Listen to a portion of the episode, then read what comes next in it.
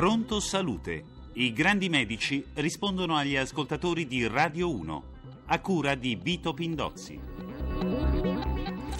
Buongiorno da Sonia Filippazzi, oggi parliamo di dialisi, malattie renali e trapianti, lo facciamo col, col, professor Salvatore Di Giulio, direttore del Dipartimento dei Trapianti nell'ospedale San Camillo Forlanini Spallanzani di Roma. Buongiorno professore. Buongiorno.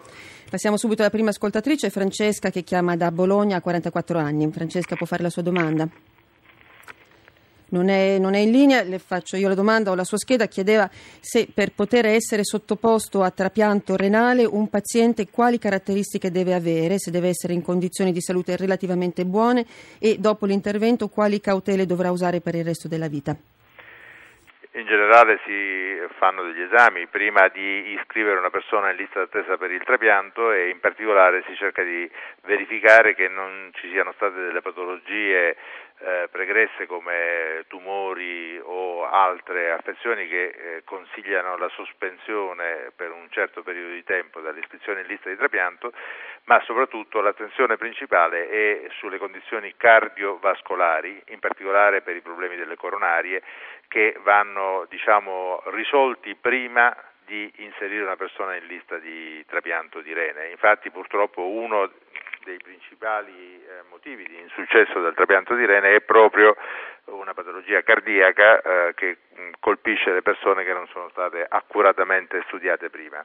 Ovviamente anche i tumori purtroppo possono intervenire eh, per eh, causa della terapia immunosoppressiva, però con le opportune eh, precauzioni e studi eh, prima dell'immissione in lista di trapianto questo problema può essere fugato. Quindi, per quanto riguarda le cautele che dovrà usare per il resto della vita?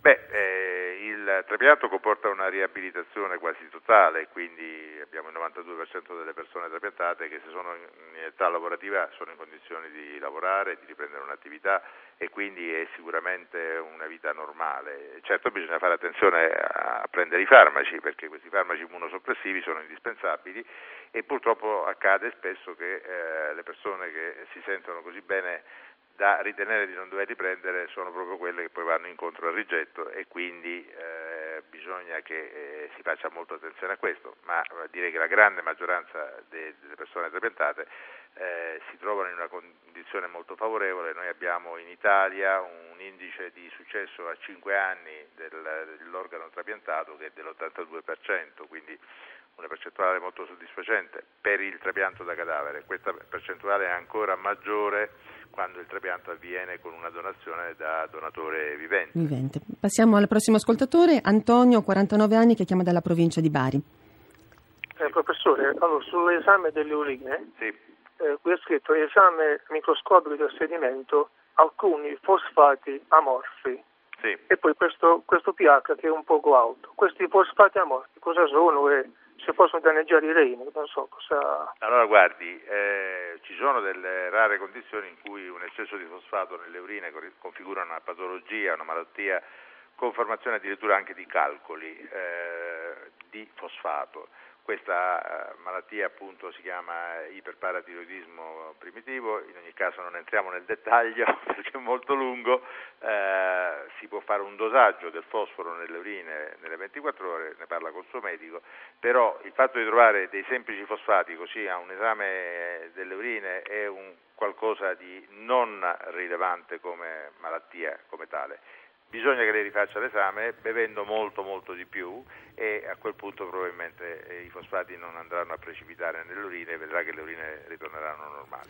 Luigi da Siena, 45 anni, chiede uh, i reni leggermente più piccoli rispetto alla norma possono causare una insufficienza renale anche lieve?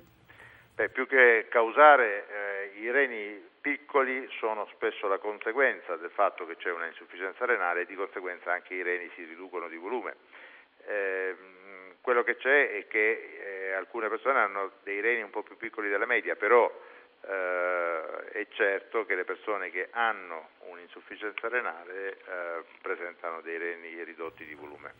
Maria da Oristano, 43 anni, chiede in caso di tonsillite da streptococco viridans c'è il rischio di complicazioni a livello renale? Se le tonsilliti sono ricorrenti è bene riparlarne con il proprio autorino questo non tanto per i problemi renali ma soprattutto per quelli cardiaci, ci possono essere delle infezioni che possono eh, insediarsi sulle valvole del cuore e di conseguenza eventualmente dare anche dei problemi a livello del rene. Eh, lo streptococco viridans da solo non produce una, un'affezione renale, eh, certo che una bonifica delle tonsille, se queste tendono ad essere spesso infette, va inquadrata con l'odorino a prescindere dal rischio eh, renale. La prossima telefonata arriva da Luisa che chiama da Asti. Prego, può fare la domanda. Chiedo per mio marito che ha 71 anni. Ci può essere un collegamento tra un calcolo renale di 6 mm e una prostatite? Ma un collegamento vero e proprio non è a prima vista evidente. Eh, bisogna vedere se eh, in passato ha avuto delle infezioni anche dei reni, cioè delle pironefriti collegate con questa prostatite. Eh, in alcuni casi alcuni calcoli possono essere associati con la infezione di un germe particolare che è capace di far accrescere i calcoli, ma direi che se non ci sono infezioni urinarie in atto e che il calcolo è stabile, il calcolo va studiato perché eh, ci sono uh, dei, delle tendenze a formare calcoli e queste tendenze a formare calcoli hanno spesso anche un andamento familiare. Questo può essere studiato benissimo a prescindere dalla prostatite eh, misurando l'escrezione nelle urine di alcune sostanze capaci di formare calcoli. La prossima domanda da Cosimo che chiama da Lecce. Prego. Eh, quali accorgimenti si possono usare per tenere sempre i reni in forma, cioè dare ai reni la massima efficienza? Bene, questa è una domanda molto grande. Eh, in linea di massima bisogna evitare le sostanze che fanno male ai reni, in particolare i farmaci i farmaci che sono in generale gli antidolorifici e gli antinfiammatori, alcuni antibiotici anche possono danneggiare i reni e l'abuso di questo farmaco antinfiammatorio è sicuramente dannoso per i reni. E in generale è bene non avere eccessi eh, né eh, avere sovrappeso perché queste condizioni possono ovviamente consumare molto più rene che eh, una persona che ha un peso ridotto e quindi eh, tanto i glucidi che i lipidi, cioè gli zuccheri e i grassi vanno limitati nella dieta, in particolare i, le persone che hanno un diabete hanno nel 15-20% dei casi una malattia renale connessa con il diabete. Marcella D'Ancona chiede per il figlio di 25 anni cui è stata diagnosticata una glomerulonefrite cronica qual è la terapia migliore? Ma in realtà è, è un po' difficile rispondere perché le glomerulonefriti croniche sono tante e sarebbe necessario eh, conoscere quale questa, queste glomerulonefriti è stata identificata in particolare l'esame che permette di conoscere eh, di fare quindi la diagnosi è la biopsia renale, un eh, prelevo microscopico sotto anestesia locale che permette di estrarre un frammento di rene che visto al microscopio permette di capire quale glomerulonefrite eh, è presente. Le terapie sono diverse e anche l'evoluzione è diversa a seconda del tipo di diagnosi. La prossima domanda abbiamo in linea Annunzio dalla provincia di Foggia che ha 59 anni. Prego. Sì, pronto? Sì, può fare sì, buongiorno. È affetto da glomerulonefrite acuta sì. da un anno, trattata sei mesi con un ciclo appunto un protocollo e ancora non riesco ad uscirne fuori, la perdita di proteine è stata al massimo di 12 inizialmente, non scende a, adesso attualmente circa 7. Sì. Eh, dalle caviglie fino alle ginocchio c'è sempre facendo pressione mh, delle fossette si presentano. Sì. E voglio sapere insomma, l'evoluzione, è oltre un anno che combatto con eh, Delta Corteme, Doxan, il primo ciclo, adesso Sandimun e sempre cortisone. La proteinuria è buona insomma, con l'Asix, attualmente la, il valore è 7 circa. E vuole sapere cosa può fare a questo punto? Sì. Dunque, mi sembra che sia stato ben curato perché eh, innanzitutto bisogna dire che una glomerulonefrite che dura per un anno eh, va piuttosto definita una glomerulonefrite cronica. Presumo eh, che sia stata fatta diagnosi di glomerulonefrite membranosa e che lei abbia fatto la biopsia renale, per cui le hanno proposto quella cura che sta facendo, che è una cura assolutamente corretta. Eh, certo, l'evoluzione è tanto più favorevole quanto meno proteine ci sono nelle urine e quindi avere tante proteine nelle urine eh, significa che la funzione renale può peggiorare eh, un po' più velocemente. Eh, Ci sono altri farmaci, oltre a quelli che lei sta facendo, però è opportuno verificare il risultato di questi prima di dover passare ad altri farmaci e questi sono sicuramente idonei a controllare la proteinuria. La prossima ascoltatrice è Rosa che chiama da Roma e ha 88 anni. Eh, prego la domanda. Professore, io ho avuto anni fa un calcolo abbastanza grosso, però poi in seguito addirittura sono diventati due di dimensioni circa 2 centimetri, questi due. Di tanto in tanto mi davano dei, eh, delle coliche, però adesso oltre ad avere le coliche spesso mi viene bruciore, specialmente stando a letto. Perché questo bruciore che non riesco più a stare su quel lato a riposare?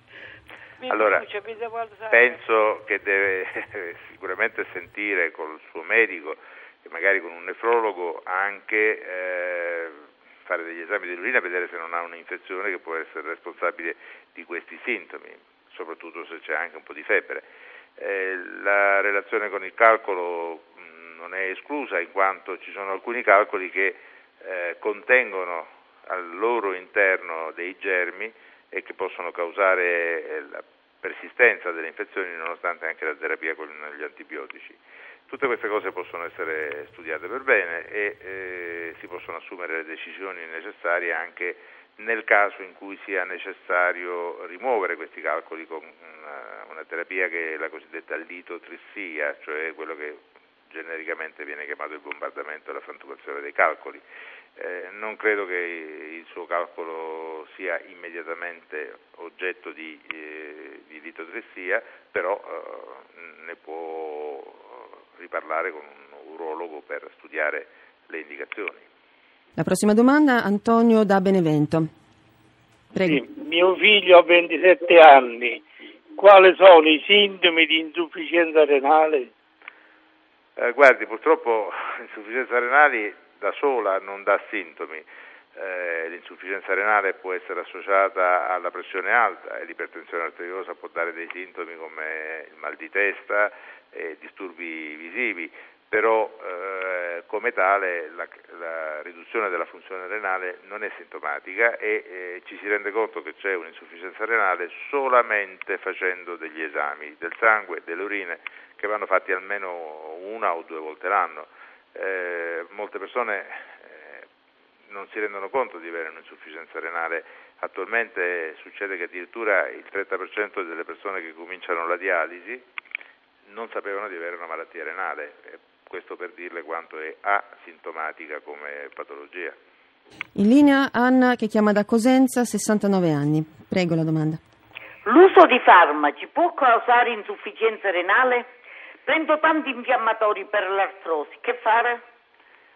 Beh, eh, lì eh, è inevitabile che lei utilizzi questi farmaci ed è opportuno che eh, sia ben seguita dal eh, suo medico curante proprio per controllare periodicamente la funzione renale perché i farmaci antinfiammatori purtroppo eh, impegnano i reni e possono anche ridurre la funzione, ma è evidente che c'è una necessità di usare questi farmaci perché lei ha una patologia infiammatoria e quindi eh, bisognerà semplicemente eh, verificare che la funzione sia stabile nel tempo o altrimenti prendere degli accorgimenti oltre che con i farmaci per curare le eventuali ipertensioni anche con una dieta per evitare di affaticare i reni.